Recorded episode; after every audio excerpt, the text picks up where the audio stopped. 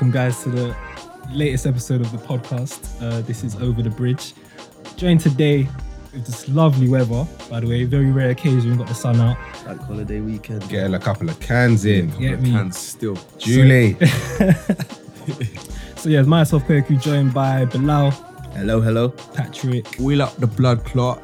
we got Tom as well. yeah. Cool, so I've been away. you know, that was a bit of a creepy yes. He's enjoying this a bit too much. Yeah, the sun, the sun. Sounds gassed you a little bit. Yeah, small, small. But yeah, um, so yeah, I've been away for a little while. You know, I wasn't there in the la- latest episode because um, I was away on a meditation retreat. I was up on the mountain. You know what I mean, ten days silence, um, which was good. I think we'll touch on it a little bit further um, in as we kind of develop in the conversation. But um, it was a really needed uh, ten days away to kind of regroup and um, get back into the practice because it's something I've been doing for a while. But um, yeah, we'll touch on that a little bit more. But this episode, we're going to be talking about mental health. Um, maybe touch on some of our personal experiences with it. Not necessarily the kind of meant because obviously none of us here are mental health kind of professionals, but obviously we've all had our own experiences and experiences of um, people that are dear to us. So we're going to talk about that. Um, maybe how it relates to other aspects of our kind of day to day lives. So, maybe to kick off, I don't know if you should get personal straight away or if you should like, I don't know. Well, look, I think the question is like, when was the first time you had to confront your mental health? Yeah. Okay. So he's getting fast. Who was to jump in first? All right then. So um, I think for me, this Bilal, the first time I really confronted my mental health wasn't until probably third year of university because it just never been a conversation ever that I'd ever I'd never I'd never even it never even crossed my mind there could be something like wrong or that I could feel mentally unwell um, because I think for me growing up um, very much was just you just get on with it like that was the that was a, the idea that I had you just get on with things and then suddenly around like third year of uni loads of my good friends were like dropping out or taking time out for their mental health or mental health related issues and at that point I I then started questioning my own self and how stressed I was. I was like, this is actually the things that I'm doing and the way that I'm acting is not the normal, like quote unquote, the normal me. Um, and then I realized actually I'm not feeling that great, and perhaps there is something here for me to think about about how well I feel mentally. If that makes sense. No, I get you. Um, I would probably agree and say that my first encounter with, or first time I've had to really address my mental health would have been uni as well. But then, kind of looking back, I think even in like college, like sixth form days, I had about like a period where I was like very down, and I can't really pinpoint why that was. But I was only retrospectively thinking about my behavior and even the way um, like my friends used to rip me. Basically, this is so weird, but I had a laptop right that I used to bring in for like lessons and stuff. White label classics, yeah? Eh? White label classics. Nah, nah, nah. Like my laptop was just um, it was one like dead Acer thing. I don't know, but basically, I had like as a screensaver. It was it's so sneaky, but yeah, I had like a it was there's a guy's hand with a piece of paper that says happiness on it, as like a reminder to like be happy. And one time my brethren saw it, he's like, "What the fuck's going on with you?" Like, well, I've welcome for that. But um, looking back, I didn't. I don't know. But it was only looking back. I'm thinking, oh, maybe I was I was down in it. Like, Yeah. there's a reason why I did that's that. That's the thing, in it, because you that that's made me think because so often whenever you had those sort of motivational quotes or everything, everyone's like, "Come on, man! Like, why are you Mm. being such a neek?" Or like, what, "What's that about?" But maybe generally you you needed that as like a support. or Yeah. you need that as an aid. But there was like this thing of, and I don't know if it was like a guy thing or if it happened with girls as well. Because I, to be honest, I don't really know. But Mm. I wonder whether or not. It was just people trying to belittle you for thinking about your mental health at that age. Probably, probably, and I guess it was just a little bit out of. Char- I wouldn't even say it's out of character because it was just a bit weird. Yeah, I think for them it was just like, oh, what's like that's a bit. I don't know. Anyway, but yeah, then I think where I properly really like acknowledged it was at uni, and that was a mixture of not really adapting very well to the changing environment. Um, everything it was a it was a massive culture shock to me to be honest when I first went to uni and like just the social side of things um I mean I got on pretty well like with my college like other people from my college I can chat to them whatever you but I never it was always very surface level in it. So even though I had a few like good friends for like through the ACS and what have you, I still felt very lonely at times at uni. And um also the pressure of the work, like the workload and like the pressure that I felt from okay, I need to do well as well as the, the in the sense always performing well academically throughout my whole kind of academic career, and then finally I'm at uni, which is meant to be the pinnacle when you're really just meant to like kill it and just top it off. And then I'm like, bro, I'm actually struggling. Like I'm not the smartest kid here. Um, and because that was so attached to my identity beforehand, like even with my, within my family, like, oh yeah, Kay's the smart one, like you went Cambridge, and da da da. Um, then that's being challenged. So it's like, okay, now I have to reassess who I am. I'm not the smart one now. I'm kind of like, shit. So who am who am I, kind of thing. So there's so many different elements, the stuff that was going on with my girlfriend at the time, um, and yeah, it, it kind of all led up to a point where I think there was one evening where I was just like, I didn't have like a breakdown or anything like that, but I was just kind of like just proper low. I think it might have been the day before an exam, so I was like, I'm not prepared. I'm gonna get kicked out. I'm tired. I'm mm. exhausted. Like, and I was just in bits. I had to call my brother up, and he kind of just like really just. Um, and I'm so like grateful that I had him as well because like he was able to kind of talk sense into me, just like, do you know what, like life is so much deeper than like what you're going through now. Mm. This will pass. Like just just kind of do the exam. Even if you flop, what's the worst that can happen? Mm. That kind of thing in it, and that kind of calmed me down a little bit. But um, yeah, that's the first time I I, I Can I kinda ask you something? Yeah, So like, you calling your brother up was that because you didn't know where else to like? Was there was there nowhere else for you to go to Hmm. at uni, or was it just like actually? I know that me and my brother have Yeah, this level felt- of relationship. Yeah, I think to one thing was definitely I felt comfortable chatting to my brother, but also it's a weird one because you're always told about what's available to you at uni, like the different services, but I never felt comfortable enough to go up. Like even when I was struggling academically, whenever my director of studies will say to me like, "Oh, how are you finding the work?" and I'll be like, "Oh yeah, it's okay." Like I never, I've never felt comfortable asking for help for some reason. Um, and that translated as well within like the mental health aspect of it, where I did feel like I was struggling, and it wasn't anything. I I, I want to kind of I wasn't diagnosed with anything. I don't I don't know how deep it really was, but I think it was like if anything, it kind of fell along the lines of like anxiety and little bouts of depression as well.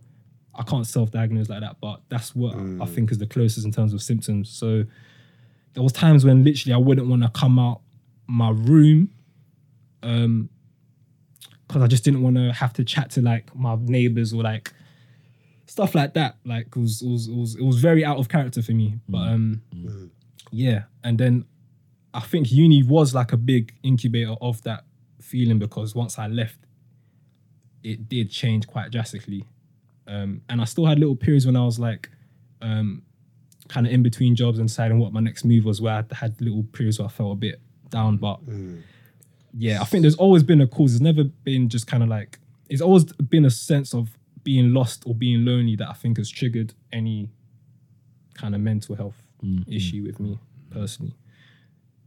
Yeah, Patrick, Tom. Yeah. Um. Again, for me, uh, first time I think I had to confront mental health um, personally was at university. Uh, final year, actually, um, to be specific.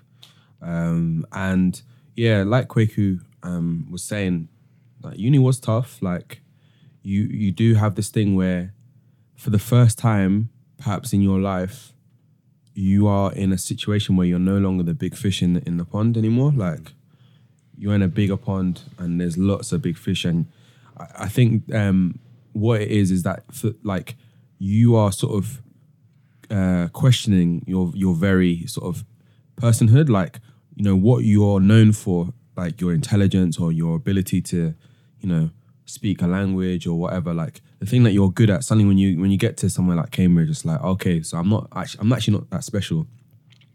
Um so I mean, for me, like in first second year, I didn't really have that. Like, um, it was it was a different experience. Suddenly, not being you know one of the smartest people. Um, but when when I really had to like sort of confront my mental health was final year of university after I'd been away um, on my year abroad for a, a year, um, and um, I had a really good year abroad. and I spent like ninety nine percent of it just in the sun. Like I was in Brazil for eight months and then Cuba. Yeah, done that, done that, done it from early. Um, so yeah, eight months in Brazil and and three three months in Cuba. So I had this year abroad where literally I was just like, I was just in the sun, like I was in an environment where I was surrounded by lots of people that looked like me. Um, and then I had to like it was such a stark contrast from that to and I was very creative as well when I was doing my year abroad like I was doing a bit of journalism um, I was studying music as well so like went from this really like vibrant experience to back at Cambridge um, and like I just remember like winter term it just being very dark a lot of my friends had moved on as well so like a lot of my grounding had, had left as well why you put sunglasses on bro what? Yeah, I just, I just had a feel. No, you know What what, you doing? You know, you know that when you watch an interview. No, no, wait one second. This is a I- dark I- I- room and I let Tom is wearing me, yeah, but sunglasses. No, you know what it is. Yeah, I just keep thinking about those people. Yeah, that like when they get interviewed in studios and stuff. Yeah, they just wear sunglasses. so I just want to try it out and see it. Like, how it feels, innit? Yeah, let me get my headphones Get it like let's just try it. well. You know they like man them. But you're wearing a hat in the studio anyway, and I know your Bro, this hairline's for the crisp. look, though. I know you guy in the nineties look man looking know like what I Kima mean? from Tom, Moesha. I know for a fact that you cannot see because it's dark. I can in see, here now I can see. Anyway, let me let me let me. innit? let me Together, through. I was proper like. Sorry, no, carry on. was- come You're making come a deep point. Yeah, and then Tom man, put I these was- sunglasses Your, on. your I point was, I'm I, trying to I look let at you Tom land. and Let me help you looking land. Your, Ray your Charles. point was, yeah. Okay, man. All right, let me. eight, no, eight but months Brazil, three months Cuba. yeah. So come back when I come back, it was it was it, yeah, it was more than that though. Like it was dark, it was cold. A lot of my friends had gone, and it was finding it was really really hard work. Um, let me just. I'm a Hey, It's so wayward. Yeah, man. Come on. this is so unnecessary. Yeah. Um, you have to do that? But yeah, um, it's all right, man. I- it's it's cool. It's cool. Um, but yeah, I, I remember just like I'm sitting down to do my work at uni in my final year, and like I just sit like facing the wall, and I just like I can't do anything. Like I can't I can't put my pen to paper and write something. Like like let's say I'm writing an essay. Like the most basic of things, like getting up in the morning was a struggle. Even like just leaving my room to go to the kitchen to get make a meal because it was like I didn't really want to interact with anyone. Like um, and yeah, I, I think uh, thankfully for me in my final year though, so we have at Cambridge we have tutors and um, it's like the terminology is slightly misleading. Tutors are like there for your pastoral care, um, so they actually don't. They, they've got nothing to do with your with your with being taught um, per se. It's just like how you're doing as a person at university. So I had a really good tutor in my final year of university, much better than my first two years. So um, that tutor came at a good time um, and she was very supportive, um, and she was very concerned as well. And I, I, I- to be honest, I don't think that that was the, the. I think that was the anomaly. Um, It wasn't. It wasn't the rule in Cambridge. Like I spoke to a lot of people who, yeah, they didn't really feel supported by their tutors. I mean, we graduated like five years ago now, so maybe a lot has changed. But I remember when we were there, there was like a lot of talk of you know people struggling with mental health, um, and while the university like made sure like they were like, look, you don't need to worry about anything apart from studying. Like, come to us, blah blah blah.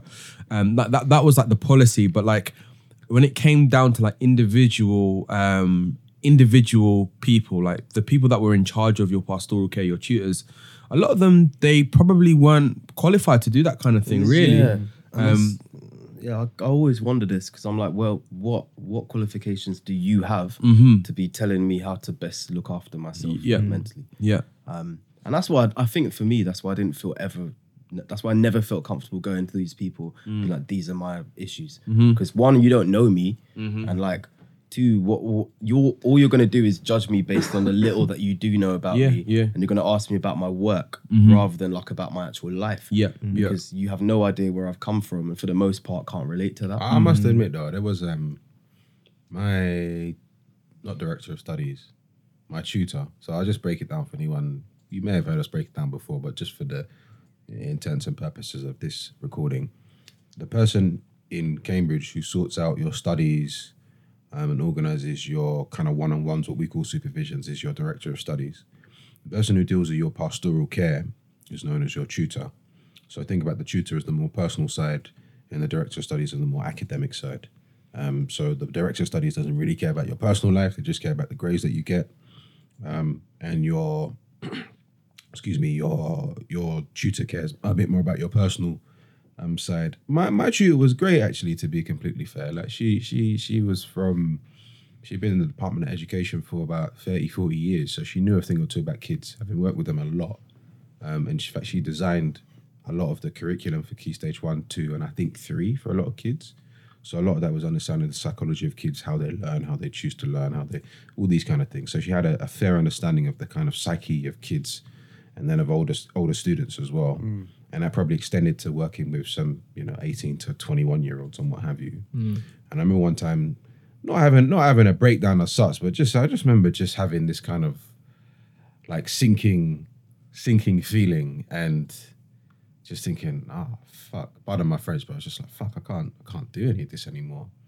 But we developed like a really good relationship, and she used to sort of just invite me into her office, maybe two or three times a term, just to talk about nothing, just to have a nice conversation. And she, mm-hmm. Mm-hmm. and I realized, like looking back, she'd just do it just to make sure that you were ticking all right, and just so she could gauge a level of uh, even though the interaction was on a lot, she'd just be able to gauge a level of what was normal for the, Yeah, for the where you were student. Mm. Yeah. And so if she mm-hmm. ever saw something different, either you were too animated or mm. if you were very low, particularly if you were very low, she could kind of just sort of see that. Yeah. And um, I mean, I've said before, there was a point in time my mum wasn't very well. She she had like stage three, four cancer. She's a, she's a lot better now, but it was just me and her, so it's very kind of difficult. And actually, when I started Cambridge, I, I got I got homesick really quickly, even though I only lived in London. So the coach from Stratford to Cambridge takes about 15 minutes and change. It was very, it was close, but Cambridge was like a very different place. Like Yeah. everyone's alluded to, like your very personhood is questioned because you are known to be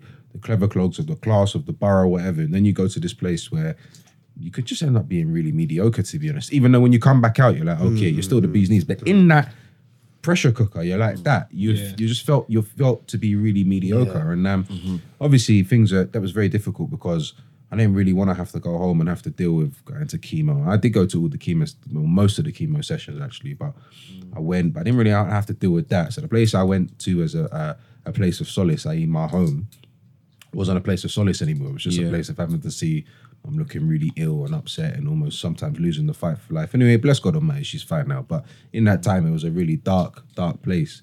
But so my tutor was very kind and she was like, "Look, come, come have uh, lunch, dinner with me and my husband." She kind of opened up to her personal household to me. I got a personal line as well, um, not just her office email, which is very kind. And I realized it's almost like that is an exception to the rule, but I experienced that That's what I was gonna nonetheless. say, yeah. But there was one time when um, things were still going on. There was still treatment and whatever, whatever, whatnot. And I was just thinking, right, I, just, I really just don't want to be here. I'd rather just be home. I'd rather just make sure mum's all right. Even if it means I, I don't do anything, I'd rather just be all right. And I was like, I don't actually want to do this. I remember just having a breakdown might be a bit too far, but I was just maybe at midnight. I was just like, it was just at midnight one night. I can't do this work anymore. So I called up my tutor on her personal line. Remember, it was Vodafone because I first it went to voicemail. Remember so vividly, she had voice. She had she was on Vodafone, mm. and I was thinking, oh, she ain't gonna answer my phone. I know. You called up at do. midnight. Yeah, I called at, mi- at midnight mm. still. Remember, remember, she's she's she's of pensioner age. I mean, she mm. retired a year or a year or two afterwards, so Yeah. she was of like I think she was sixty five or something. God bless her, innit? But then she called me back. I was like, right, she called me back. She's like, she's like, are you okay? I was like, yeah, I'm okay. She's like, are you at harm? Is there any? Where are you? What you doing? Like kind of these motherly questions. Like, what's Yeah. good? I was like, yeah, I'm just in my room. I don't want to do this anymore. She's like, do you know what? Yeah, sleep or watch movies. Do whatever you need to get yourself to get to sleep. Come and see me and my husband. At, I don't know, like 10.30, 11.30 tomorrow. We'll have like tea and then some lunch and we can talk about it. So I went to her, her house, which is kind of near Murray Edwards uh, College. For anyone that kind of knows the map of Cambridge, kind of towards Near to where, where my college was actually. Yeah, near near to near to fit. So kind of she she lived sort of down them sides. We went and then we spoke and she's like, listen, if you want to take some time out, she's like people and the one thing I'll never forget, she's like people in Cambridge seem to forget that there is a life outside of work. Mm. It doesn't really matter what grades you come out with at the end, you still went to Cambridge. She's like, don't be fooled about the fact that you are in this place and you can sometimes be felt you can feel mediocre. You're still a top student in the grand macro scheme of things. Mm. She's like, don't worry about these things getting to you. And she's like, if you want to go and see a counselor, let's sort it out. And she was with me. So she said, listen, go on the computer and write and say you want to use the counselling service. So I did in her yard. We got on a PC and said, I want to go see a counsellor. And she, I said, what do I say? She said, write this, write this, write this. And it wasn't like any con, like conjured answers. It was like, why are you going for this? Why do you need to see a counsellor? Because it's finals. That's, just helping me through it. Then I saw a counsellor and the counsellor was like, yo, what's up? Counsellor spent time. We spent about an hour or two. All she all she said was, talk to me about your life. That was it. And then at the end, she was like, Do you know what? Yeah, you'll be fine. You're going through a hard time right now, but you'll be okay. She's like, Remember, Cambridge is not the be all and end all of the world. That's the most important thing. She said, Sometimes I feel like other faculties forget that.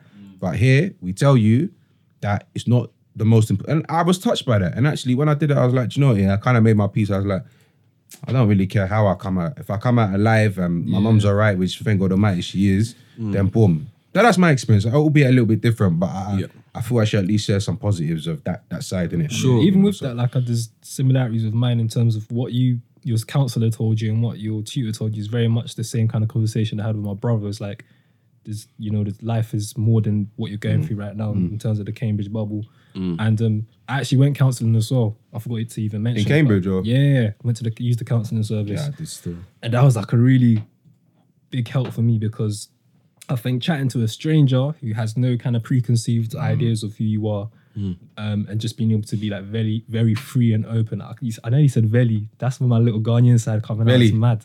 the R's and the L's Ah, and that. But, um, um, yeah, is is it was was obviously the cathartic part of like being able to just like just unleash Yeah. um, but then having someone that's very objective, just hearing your thoughts and saying what you say makes sense, but Yeah. and then kind of giving you a counter or like just putting things into perspective for you, which um yeah, which was very helpful. So counseling definitely definitely helps me in that situation. Can I ask something? Because we're kind of talking about mental health at uni and sort of how uni brings this out, or for a few of us, we've mentioned that this is the first time Yep. we ever considered mental health, right?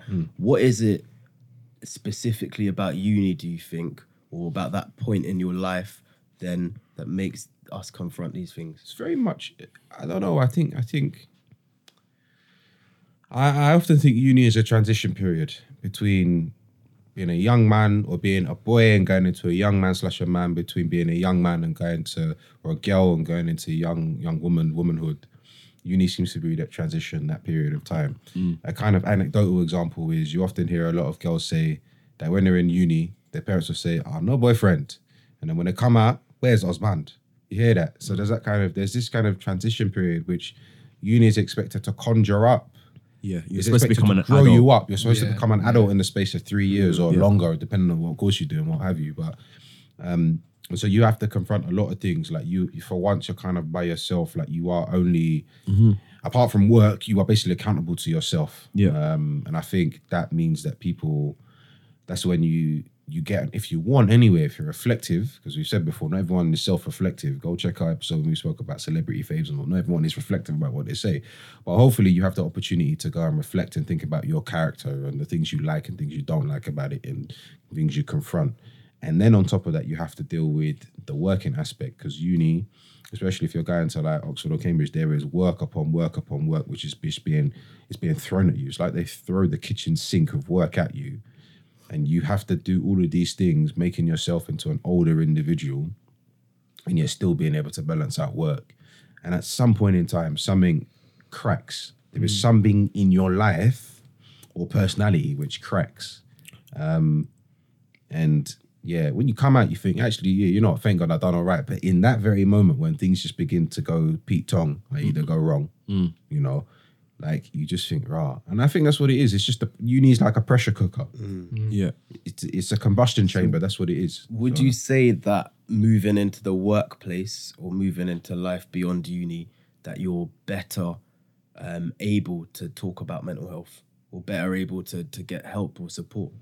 I think you just like you've come to terms with it, with you know the the existence of it and um, the fragility of your mental health. Like I think before you have to confront it, you think, oh yeah, I'm fine. Like you know, mental health is something that you know people that are under immense pressure go under, or like someone that's experienced like mad trauma in their life. Like that's that's that's what mental health is. Like if someone's been in an abusive relationship, or do you know what I mean? That's that's you think that that's when you you you, you suffer from or you can suffer from mental health issues.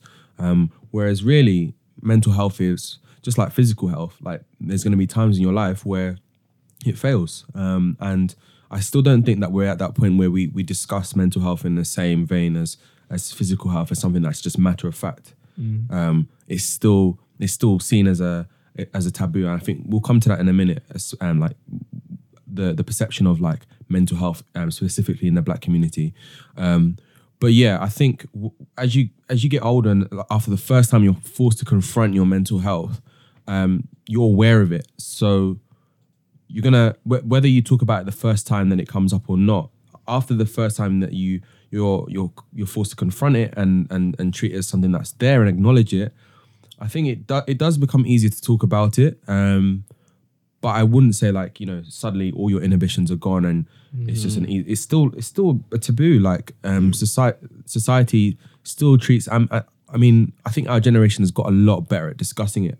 Um, now I know like previous generations like with mental health it's it, it's no-go. yeah, well, yeah. It's it get it's like it has this taboo of like, oh, there must be something wrong with you in a kind of in a sinister way. If you're struggling with mental health, like most normal people don't have poor mental health. But I think, like, thanks to you know the discussions that we're we're having, um, a lot of it on social media as well. Some of it good, some of it lacks nuance.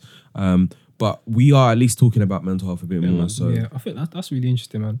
I think one thing, um, one thing I think where we fail to deal with mental health as a society is we one of the one of the things you'll hear from like medical professions professionals is like is due to some kind of inconsistency or some type of issue within your brain chemistry, like you're not producing enough serotonin or enough dopamine, whatever the chemical is. But we rarely ever really tackle the wider societal causes of like anxiety and depression and these mm. different things. Right. We all see it as something that, and I understand what you're saying, Patrick, about it should be seen in the same way like how physical health can fi- fail you at some point, but it is always. I don't think it's just like some exogenous thing where like boom, my mental health mm. just flopped on me. It's like mm. something causes that, and I think that problem is societal. Mm-hmm. And um, But in the same way, like with health, there's there's external factors that with physical health, sorry, there's external factors that cause, you know, yourself to like your immune system can't fight off whatever virus or whatever it is. yeah, yeah, yeah. There are there are, there are normally external factors that contribute to negative physical health as well. Definitely, So definitely, yeah. But I think there's something like I don't know what it is. I don't know what it boils down to, but like, for instance, there's this one um, guy.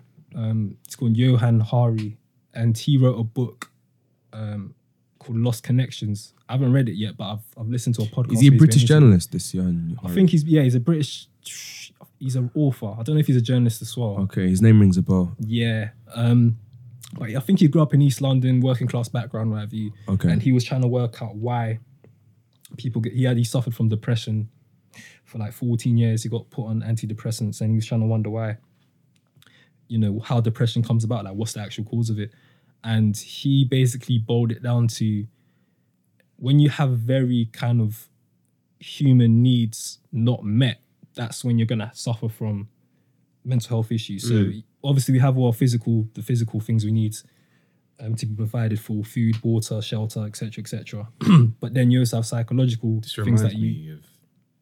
Uh, has anyone has anyone heard of Maslow's hierarchy? Yeah, yeah. Okay, yeah, yeah. So the, the, that, no? you kind of it's what you're alluding to, saying that we all have kind of our basic needs: food, shelter, this and this and this. But I believe at the top of the scale, the ultimate need is a sense of self fulfillment and mm-hmm. purpose being achieved. Mm. Yeah. And when people don't achieve this, it's kind of what you're saying is if people don't get to achieve this, they suddenly feel there is this delta in their life. There is this something that they could be doing that they're not doing for whatever reason. Mm. Mm. And it kind of so that it just makes me think that It definitely. a lot of I wonder if the bar for that has shifted so much lately, hundred percent, man. and that's why. Yeah. Hundred percent. No, there's Yeah, no, yeah, there's no yeah. two ways about it. And I say this, I say this because I often think that so social media, the Internet of Things, has played a significant part in the way in which things are conducted. Um, years ago, and uh, So you blame social media for the rise in people having mental health. no, related ill- that is a to play contributing factor. Definitely, yeah, Can't blame it entirely, but it's it's the it's the microwave society in which we live in. Yeah, it's the it's the modern world that we live in. Like, I think we're exposed to so much more, exposed to so much more information. Um, we have to process so much more information. Like, if you think about like the world of someone 150 years ago, like it was not very much bigger than you know the immediate village that they lived in. They get a horse to come visit them once a month, and then here's the message Yeah. from the outside world. Yeah, And it's something important about that itself, like Mm-hmm. the fact that your world is very much just like your immediate, um, the people around Mm. you, your family. There's a stronger sense of community than there is now. Like Yeah. and, Yeah. and That's being crazy. connected to like Yeah. other people and that people that care for you, Mm. people that actually. Do you know what I mean if you're going through some crisis, Real someone talk, actually pick up on it. It's easy here, yeah. If you're going through a madness, for you to just be in your room and no one even know. Like, Yeah. do you know what I mean? Yeah. Even within It's your mad. own house. Mhm. So because like the the the the irony is like you're connected to like the rest of the world, mm, but you're actually you're You're you're so completely alone. And because people know that you know you can be in your room for hours and probably be you know speaking to people on the other side of the world or on Twitter or on Facebook, there's no there's no motive for them to come and check on you. exactly. Yeah. Whereas you know 150 years ago, if you're just alone in your room you doing? for hours and hours and hours, someone eventually is gonna be like, is, is this person is this person okay? Like you know we haven't heard from them in a, in a bit. Um, but yeah, I think it's it's that and it's also like it's it's um, you spoke about this before, Tom. It's um, this like kind of comparison culture that we have as well. Like when we people have very curated lives on social media, so you're only gonna see the best bits. Yeah. Real talk. Um, and yeah, so what you're what you're doing, even if you you know you don't think that you do that subconsciously, it's very easy to be like, oh, this person's at that stage of their life. Look how well they're doing. Look how happy they are. Like, look how nice their clothes are. Look at their car. Look at all this stuff, and you know you're you're you're subconsciously making comparisons with yourself. And you're like, oh, how comes I'm not there yet? What do I need to be there? Like what? And th- all of that, like that, and the fact that you know w- we're fed this information, and um, a lot of like so like the the news that spreads is often negative news, right? So you know, especially as as black people, every day on social media, like you know, there's a news story about some sort of injustice or some sort of um, wickedness that's happened to a black person within the diaspora. And while it's good to obviously highlight these these instances because you know things must change, um, are we really thinking about how this this this is affecting us on a personal level? And No, I don't- I don't Very think true. we are. We're, Yeah. we're getting constantly re-traumatized. Yeah. You know, this makes me That's what it think of this. This makes me think of um, Lauryn Hill. God bless her. She made. She made when she did like, I think it was unplugged. She did two songs. One was Adam Lives in Theory, which is Adam Lives in Theory, turn trying trying to turn stone into bread, and the other is War the Mind, Freedom Time. And I'd say to anyone, especially our, our younger listeners, shout out you guys, but go and listen to. I need to, listen to that album again. To um, because there, she was at a point in mind where she was beginning to question the kind of um, not her state of mind, but she was beginning to question what society around her was. Well, I touched the mic. Sorry. What what's the, what um society was doing to her and how she felt about things. And she was basically just saying, "Listen." And there was a point in time in, the, in that album. It's not an album, but you know, whatever. She was saying how, "Listen, I'm only human, and I will do things which are wrong." And she was honest and open about that. Was this of- before or after the? I know it's this, this is early, bro. This is early. This is early. So she, this is Damian Marley was still very much in the picture, and that this is a long Oh, time. okay, so This we're Zion talking- Zi- had Zion been born yet or not? Are we- Huh? uh, Had Zion been born yet? I don't know if that. Uh, no, because I mean, she, But anyway, the- because the she thing that I was she referring Zion, to- so she made this after in it. The thing, the thing that I was referring to, if people don't know, um, so Lauryn Hill was um, basically singing about people not being right in one of her songs, and at the same time bumping uglies with Wyclef Jean. But anyway, sorry, I didn't mean to. Um, I just, yeah, I mean, I man. didn't mean to dive down your point, but No, I'm sure alright, she, bro. she was- she was making. A, No, she made a valid point. Yeah. she made a valid point. But it's like, um, yeah, I, I came off social media as part of this because I'm a great believer that comparison is the thief of joy, Mm-hmm. and I often think that um, I've said this before that people on social media, it's like what you said, Pat. People love to conjure up a vision of their life, which they don't. Mariah Carey once said, "I had a vision of love." Doesn't mean she actually had love. You understand? Jeez, okay. Anyway, go listen to Vision of Love because that song bangs. But anyway, the point being though is people people conjure up visions of what.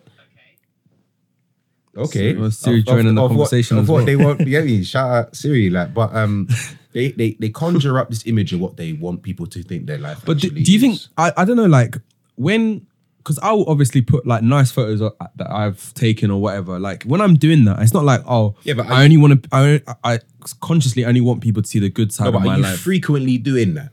Are you frequently putting up for validation. for Yeah, validation? That's what we're talking about. We're talking I'm- about. do you know? what? I'll be completely honest. Sometimes I'm guilty of putting up things for validation. Mm.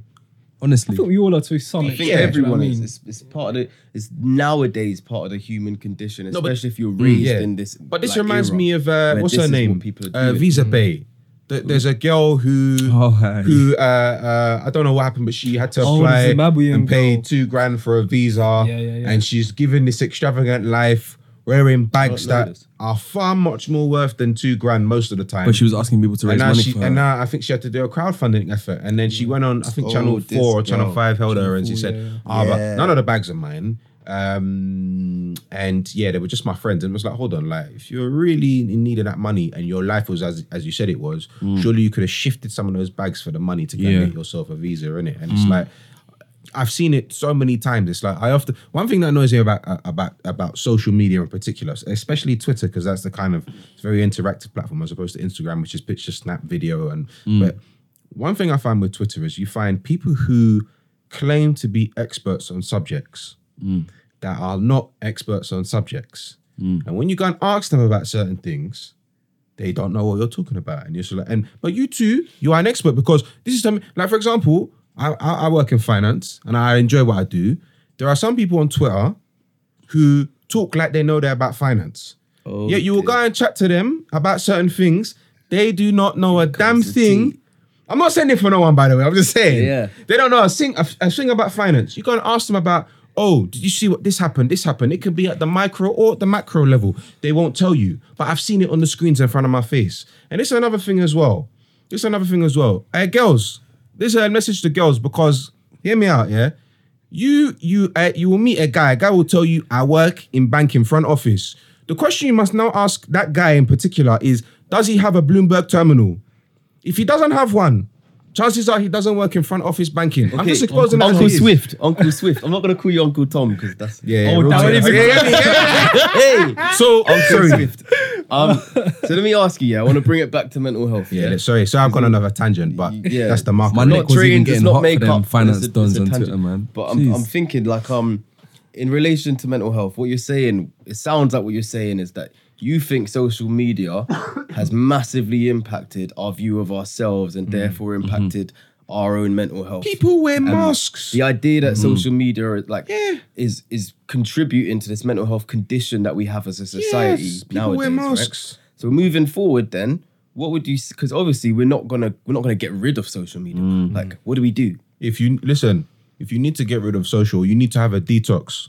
Shout out my man who Quake who came back from the mountains. If you need to take a detox from certain things to appreciate life a bit more, mm. you go and do that in it. But at the end of the day, my question is to people who are lying about what they know or they're lying about what they're trying to present. Fundamentally, who are you lying to?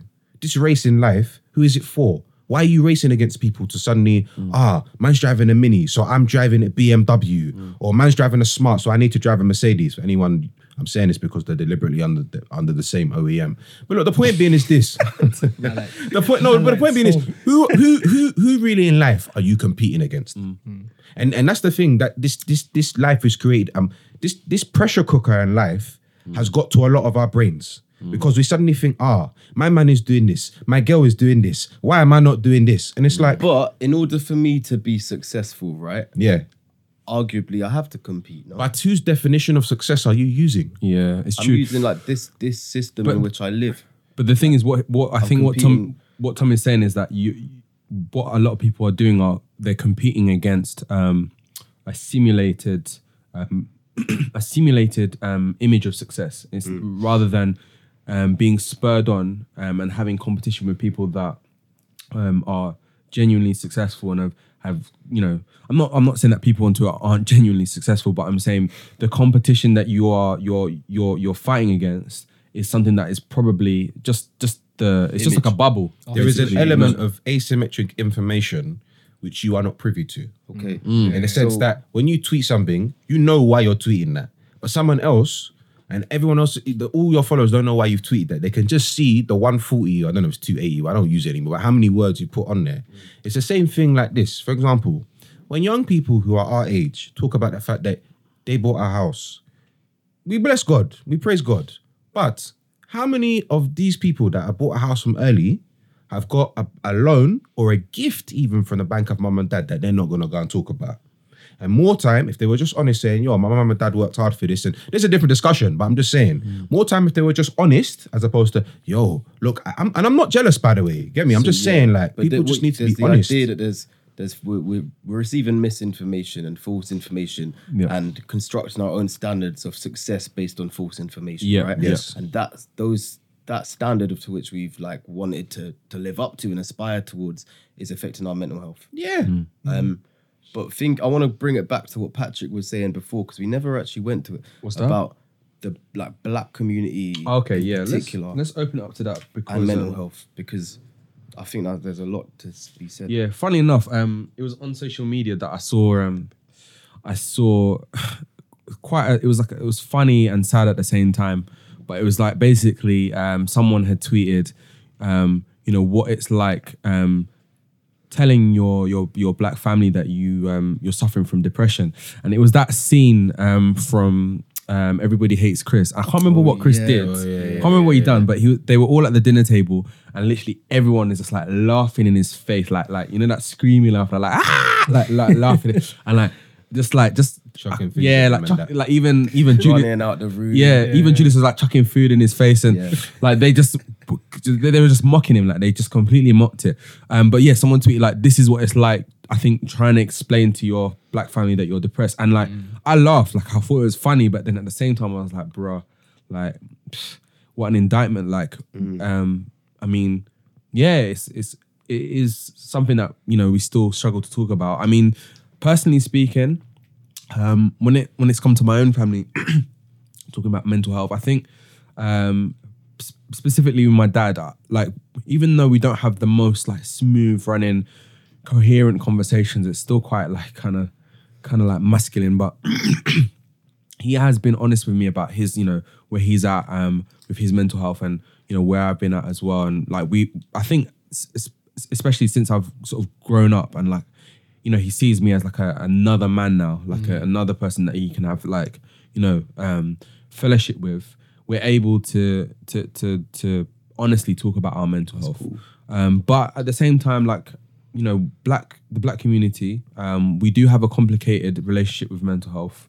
Um, so I, I'd like to know from you guys, like, you know, what do you think is the reason for that? Um, why do you think that is? I mean, one thing that people always say is, you know, there's that old adage that you know, black people, man, you know, almost like we're not wealthy enough to to to to to, to be depressed. Like, you Yeah, don't- that do you mental know what I mean? health is a middle class it's a- problem. Yeah, mm. like we got more more important things or more immediate things to worry about than mental health. Yeah. It's like white white people cry, cry about white depression. people thing, yeah. Mm. but I'll very quickly Come on, let's- say. Huh? I'll very quickly say. Oh, yeah. I attribute it a lot to having a pastor in your life or in the life of parents. Very briefly, what I I'm know saying with is this. pastors, you know.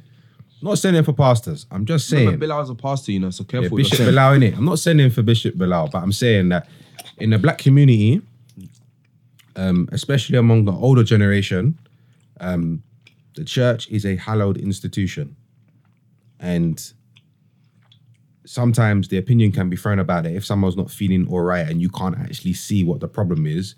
Then it is of a quote spiritual. unquote. No, don't get me wrong. I believe in spirituality very, very much. So I pay attention to to these things, but sometimes when somebody is not feeling 100% all right, that's just something that just has to go and necessarily get checked by a professional. You get me? Like if someone's feeling anxiety or depressed or even something that is akin to those things. Because I'm I'm I'm not professional. I'm not here to self-prescribe or even prescribe on someone's behalf. But go and get that checked out. But sometimes you say, oh, man's feeling this way. Someone said, oh, it is it is of, of the devil. Da, da, da, da, da. The point being is that people need to actually take.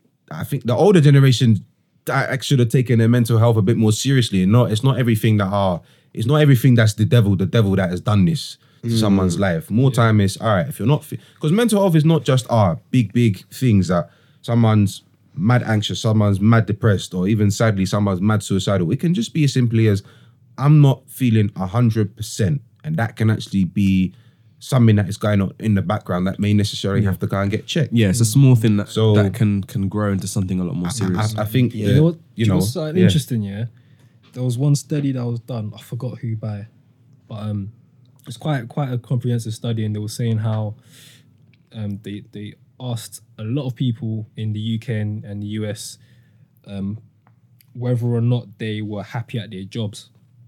And 25% of people said they hate their jobs. 60, I want to say like 63% of people said that they're kind of like indifferent, like it's just they're neutral on it, it's just something they have to do to get by. Mm-hmm. And then whatever the the 100 minus whatever I just mentioned was how many people that actually genuinely like their job. I mm-hmm. think, yeah, it was low, it was like 11% or something. Mm-hmm. So it's something that you do for the majority of your life mm. You comprises don't of so much of your day and you don't enjoy it. How is that not going to affect your mental health? That's only Yeah. twelve percent. I just did the quick maths. Right, Do you know what I mean? bro. So that's obviously a huge factor as well. Mm. Not finding satisfaction in your day to day life. But maybe that's um maybe you know that that um saying that you know um black people don't have time to worry about their mental health. Maybe it's not as um facetious as we, as we think it is because if you're talking about this thing of you know um job satisfaction and that, that having a negative effect on your mental health. Um, our parents' generation, like when they would have like first come over or their parents first come over, they didn't have the luxury of choosing a job that was This is fulfilling. what I mean. They just Yeah, had to. ju- They just had job, to do it. A job is a job. Um, whereas you know, like now, Have time to be obviously, you know, we We have we, we have a bit more choice, and Yeah. um, so maybe it is, you know, like we do have the luxury of being able to talk about mental health issues, um, because before, like, you know, like if our parents was like, oh, you know, I can't come into work today because my mental health, they just lose their job and then lose their house, Or maybe they You were know what just I mean? more satisfied given that they had that limited choice. They were, Yep. like, they were just happy with it. Maybe. Whereas we have so much choice. It's like Didn't Rousseau- we have so much options. It's like Didn't, we're more didn't likely to Rousseau do- speak about this? That Rousseau spoke about living a life of fulfillment so long as it was in the confines of something that as human beings Right. that we need a limited choice of things. Right. Mm. And if it's like think you- about life as a set of train tracks, so long as we're moving along those train tracks, Yeah. we can move at such high speed. had to bring back to trains, innit? no, but you know what? Because I think Bilal, you you told me Tom about loves this. trains just in case you didn't. About know. no, you told me about Rousseau, the philosopher, saying that actually, if you Yeah.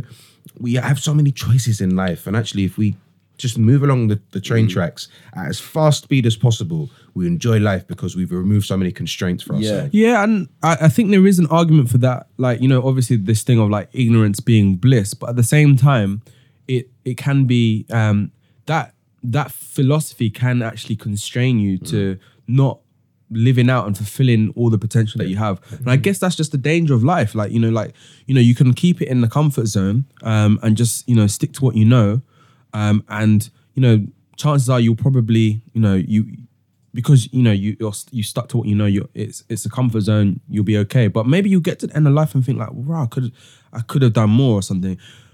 But then the other side of that is you know like if you do you know put out these sort of grand illusions of where you're going to be and where you're going to get to and what like you run the risk of you know eventually disappointing yourself. And i'm not mm. saying that this is like you know inextricably linked to mental health. But i think it is like if we're talking about this philosophy of you know like sticking to Yeah, what you yeah. know and just keeping your horizons quite mm. narrow um i think that's the, that's the caveat This really. is, this is why sometimes I'll just quickly say this is why sometimes I think you have like creatives sometimes go a bit mad. Think about Van Gogh cutting his ear off, mm-hmm. mm. and I don't know if he was manic depressive, but you get all these kind of artists in particular who they end up producing wonderful pieces of work, but they are not satisfied with what they've done because there's Man, there's always Kanye. always more maybe do you know like you know Kanye's a perfect example. to be Yeah, well, I mean, I mean, I don't know. Like, can we really? I, I don't know. I think Kanye's had like mental health issues for a while, but I, I don't know, don't know if I want to come to that. But what I was gonna say is like this thing of like pursuit of knowledge, um, and I don't know, always sort of thinking that there's more. Like, I think that just leaves you susceptible to having to eventually confront your your mental health because it's like I don't know, like you know, like w- with um in in in the Bible as well, and they talk about having like the tree of knowledge and like you know access to the tree of knowledge is actually what can can be your downfall. Like I don't like. I, I'm not here to preach to anyone, but My I think I I, just got a whole theology tangent, but anyway, sorry. yeah, but. I, I I definitely feel there is there is that thing of you know if you if you allow your horizons to be very broad and you know you you really really push to like you know the very limit of you know what you're capable of doing as a human being, you're gonna have to eventually confront your mental health. So it's like a choice, This- really. Yeah. And on that know. note, I just want to think like I think our understanding of mental health is still relatively new. Of in course, yeah. comparison to like the whole of human history. There's right? so much. Of course. There's so much to touch learn. on. Um, and I'm just conscious that, you know, you sort of ranted on uh, today. And like we we barely scratched the surface of like what it even means or what Mm. it even means to us because there's been I can think of multiple occasions that I've even mentioned in this conversation of like me my personal mental health being affected or people in my very close vicinity being affected by their mental health or Mm. mental illness as well but I think with the fact that mental health itself is new as a as our understanding, a scientific understanding of it, um, I think we should sort of wrap up the conversation with what might be um, points to take away or ways to manage your mental health. And I guess I'm gonna ask you, Kwaku, because Yeah. you know, if anyone's had the most Man. recent experiences of how to manage things, it'd be you. Yeah. Uh, I don't, I don't know because it's trying to go into detail about this without going into detail about this because I was trying to chat to obviously earlier I was chatting to Brent about it and I was going on mad tangents. But um, meditation for me is something that I really strongly recommend to people to consider taking on as a way of not just managing mental health, but just as a daily practice, just to maintain um, a certain level of level-headedness that you Balance. need to go out in the world. Eh? Balance. NatWest balance. Yeah, it's balance. Barclays balance. so yeah, obviously I went on these. I've been on a few of these ten day um, retreats, right? And I guess the fundamental. I mean, people when people people think about meditation, they think it's just to live um, to um, reduce stress or to kind of have a quiet time or to just kind of essentially another form of escapism. At its deepest level, it's really to gain insight on how the world really is and to act accordingly to it. So if you think about even um, this is a lot of things you talk about just now, Patrick, about how you're you're kind of when you have such a um, a wide perspective of what you can be doing, you end up kind of essentially chasing more and more and thinking there's more that you can be acquiring, right? Um, meditation and and one of the things that it teaches it or that you begin to observe is the whole concept of what they call anicca, which you might remember from that Buddhism, and I'm sure Bilal remembers that. But it's the law of impermanence, so things are constantly changing. Right. And being able to act in accordance with that is to know that okay, when things are going well, I can appreciate it in that moment, mm. but not crave it and not think, okay, yeah, this is going to continue forever. Mm. And similarly, when things are going, not things aren't going too well, mm. then also to acknowledge that okay, I'm going through this is not to be blind to the fact that you're going through something, but to acknowledge as well that again, this is impermanent. So- this will pass. So it's understanding the temporal nature of circumstance that it can change. It's very much so but within the context of the body so observe actually observing that law within the context of your body that's what meditation really is okay. so one thing that you do is to observe sensations in your body right Right. and the reason why you do this is because if you think about your mind, there's essentially, and this is the way I guess the Buddha or whoever kind of came up with it explains, but there's four parts of your mind. There's the cognizing part, which is just your body just kind of reacting to the senses, Stimulus. like yeah, Yeah. smell, taste, etc., etc. Recognizing ways the brain then says, okay, cool, this is the taste of chocolate. This is the smell Okay. of whatever. Then there's the evaluating part where your brain says, okay, this is good, this is bad. I like the taste of chocolate. I don't like the smell of doo-doo, whatever, whatever the case is. Do you know what I mean?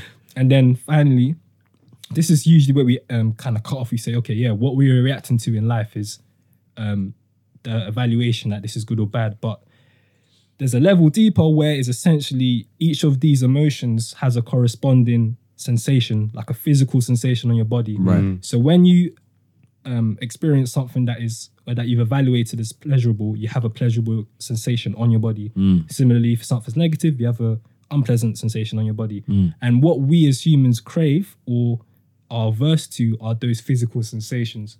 So the reason why we then observe sensations in meditation is so that we can look at it objectively. And you it's so mad. Like after three or four days of like doing breathing meditation, you, you your mind becomes so sharp you can literally feel different types of sensations on your body. Mm-hmm. And you're meant to look at it, pleasant or unpleasant, say, okay, cool, I'm going through this sensation, but this can change. This is gonna mm-hmm. change. And this is essentially retraining your mind so that when you're out in the real world outside of your meditation, you can react to real life experiences the same way, acknowledging objectively, like I'm going through this situation or this thing happened. However, this is gonna change. And um, yeah, that's kind of like the the the base, the basis, the foundation of it. But again, that's only one aspect, and there's so many different aspects of it that I can't really go into. But like even the idea of like um, the illusion of indiv- individualization. So like the idea that we are separate from each other as opposed to being like one kind of organism essentially. Yeah. Um, and if you kind of go through like evolutionary biology and whatever you essentially it does kind of come to the idea where we are essentially one living organism, but we have this idea of individual. I hate saying that word, individualization through due to capitalism and due to other systems that we've we've kind of organized under. Um, sorry, I went on a mad tangent, but just to give No, context to what meditation no, no, no, man. Um, so that's something I definitely recommend, even if it's not to immediately jump in, do a 10 day meditation retreat, because it's definitely very hard. But um, but I still recommend it. And if you actually have questions about it, at me, Slim Wednesday, because I'm happy to answer any questions. But um, even like a simple breathing meditation, 10 minutes, 15 minutes, 20 minutes in the morning, in the evening, that will do a lot just to calm your mind, to make you more level headed, to give you even focus at work. Like there's so many benefits, reduce stress. And these are all like people that are a bit um skeptical of these kind of things. They need like hard science and whatever to prove you. So many papers, so much research that have proved has proven that meditation has um, tangible benefits to your physical and mental health. So definitely, definitely, um, meditation is a big one for me. Okay. Any other? Um, I think for me, so sometimes um, I struggle with um, anxiety. Uh, and in the past, where I've had when I've struggled with depression as well. Um, one thing that I realize is actually um, having a connection with nature is so important. Um, it's so important. Just um, not not even just when like my mental health is struggling. Um, I think just in in, in a way, I guess because I've never really done meditation before, but I think that's a way that I've kind of almost um, by accident stumbled upon a form of meditation for myself. Um, so it's a way of grounding myself. So if I take myself out of my immediate situation or my, my immediate circumstance, which is probably causing me anxiety, or even if I don't know where the anxiety is coming from, when I take myself out of wherever I am, normally I'll probably be, you know, at work or at home, on my phone, um, a lot of the time on my phone, taking myself out of that situation and grounding myself in nature. And what do I mean by that? So like going for walks in you know green places, green spaces, um, having that kind of um, getting yourself self away from um, technology and um, the mechanical aspects of our society and placing yourself in the middle of nature. Um, I'm lucky that where my parents live, they live quite near to a forest. Um, so my dad actually goes there every day to like ki- kind of run, train, and kind of um, pray and meditate himself. Um, and he will send us like videos in the family WhatsApp chat, and like I'll just watch those videos, and even that in itself is just like it's really calming for me. But yeah, when I can, I like to get myself into nature and just listen to like the wind, birds singing, you know, just just I, I think as human beings, like we're not really supposed to be surrounded by this much technology and mechanics. Like Facts, yeah. we definitely, I, I think as as creatures, we we crave um, nature. We crave being around nature. At least I'm a, I can only really speak for myself. Um, but like yeah, again, like I think one of the reasons I really love living in Rio as well is because I had that um, behind uh, my apartment. There was like you know this big rainforest. I lived two blocks from the beach, and like that for me, on so many occasions, like it was um, it was a real. Um, I I don't want to be as dramatic and say as a lifesaver, but I think you know like um, accumulatively, it's it's so important for um, for your health. So yeah, for me, like to ground myself, if I need to ground myself and just, um, I guess, decrease my anxiety and just kind of recenter my my my chakras. I don't even know if that makes any sense, but if I need to just recalibrate, um, it's so important for me to connect with nature. That's a really good point, man. Man, like Tom. Um, Uncle Swift. God bless you. Um, uh, I I say to anyone, um, find an activity uh, in a safe space that kind of works for you. That just gives you a break from life. Um, Yeah. I used to go to a spin class. I mean, I still go to a spin, spin class, but I used to go to a spin class called Psycle a lot, and it was a it was you just spin in a dark room with good music, and sometimes they'd be playing really good music. So there was one one lady actually she just played lots of grime and like bashment and you know UK rap and that. And yeah, I mean, she was half Trini actually, so that should kind of. Where was this? Uh, it was it's a place called Psycle. I'm gonna plug it anyway. I'm, I'm it? not paid, but it's uh, in Canary. It was one Canary Wharf, one Okay. in Shoreditch, and then one in Let's try to get them to sponsor. Oxford Street called Shoreditch. innit? Yeah, maybe I should Is talk it to is them to plug is it black owned or I don't think it is. okay? Yeah. But the, But- okay, but it- Yeah. There are a couple black instructors there though, innit? That's And cool. That's a really good chill. idea. But it, the, the point being, the point being is I, f- I found Psycle to be a very um, safe space for me um, because you can literally just get away from it and you don't. I think when you do something and you don't realize where you are and suddenly time just stands still in a good way, I think that's kind of what you need because mm. that just when you let your mind just pass and you allow thoughts in your mind to kind of just pass by and you don't have to do anything with those thoughts.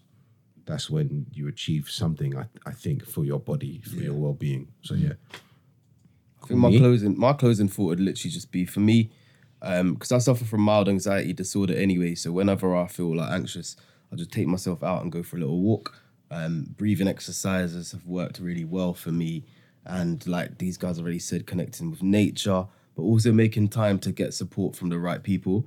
Because I think often um, seek what the, you can get very bogged down in how you're feeling, and that can make you want to withdraw from the world. Yeah. But actually actively finding the right people to be mm. around, I get a lot of energy from that. So mm. I'd highly mm. plug that. But Yeah. yeah, man. Yeah, man, all, all really good points, man. I definitely would recommend anyone that's going through something, or just saying even don't even wait till you're going through a situation to start implementing some of these procedures and these kind of uh, kind of like rituals, I guess, in your, in your day to day life. Um, I guess before we close, just one final point I want to make is a lot of the stuff we talked about just now was what you can do as an individual, and that's very important because at the end of the day, it's only I guess it's up to you to kind of look after yourself and look after your mental health. But when your mental health issues are caused by societal problems, I think there needs to be some kind of societal solution as well. Mm-hmm. So I think it's definitely we need to start mm. holding governments and you know people that have Yes, I guess quick. greater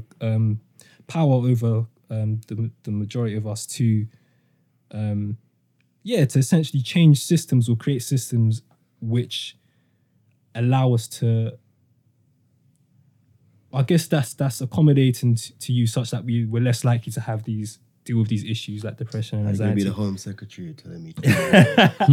Where, Mm, yeah, it's a bit it's a bit mad with this um, this current government and yeah. Yeah. funding for it will probably be a myth. But in terms of like even in a workplace, for instance, there's certain things that I think like, and I, I, I mean I don't have the answers off the top of my head, but I'm, I'm sure there's certain things that, in fact, there's a random example, right? There was um, I think it's like a biking company. Es- Essentially, at first there was like um, you have your one boss, they had a couple of employees, and then those two employees left and said, "Hold on, we're doing all the work, but our boss is getting all the money. All right, so what can we do? Um, let's set up our own thing where we're still doing the same work, but let's have it as a workers' uh, democracy. Sorry, a workers' democratic cooperative cooperative. kind of thing. Cooperative, And that yeah. changed so many things because now they are seeing a share of the profit. They are deciding what work they need to do, and they are delegating the tasks, even though that crap task that no one wants to do. They're delegating it equally between all the employees, and that had such a boost on the mental health of the people working there because they have more buying into the company. They want to see it do well. Um, so that's one thing. Like we need to kind of reorganize how like the working the working worlds like how many hours we're doing like so many different things that we can really improve Yeah. um, and making sure our basic needs are covered as well so there's a lot of people talking about universal basic income and that kind of thing a lot of people kind of shut it down early saying that it's not practical it's not feasible. But when they've done studies where they've had like small towns and they've given them a, a basic income to meet their necessities again depression goes down anxiety goes down. Mm. People um, are free to try to take on other jobs, do more creative tasks, spend more time with their family, all mm. of these things which lead to better mental health. So mm, hmm. um, yeah, I think we need to definitely like lobby, you know, governments and, and our workplaces to make some of these changes. But yeah, just to wrap up, thank you It's a guys for this conversation. It was a really good, really good conversation. Good to be Hopefully- back. Good time. Yeah, to be back. definitely be back. Welcome back, bro. Appreciate it, man. Appreciate it. Um, but yeah, listeners, um, at us OTB Podcast UK. Any questions, any thoughts, comments, um, and yeah, take care. Enjoy the sun. Yeah, it's nice out here.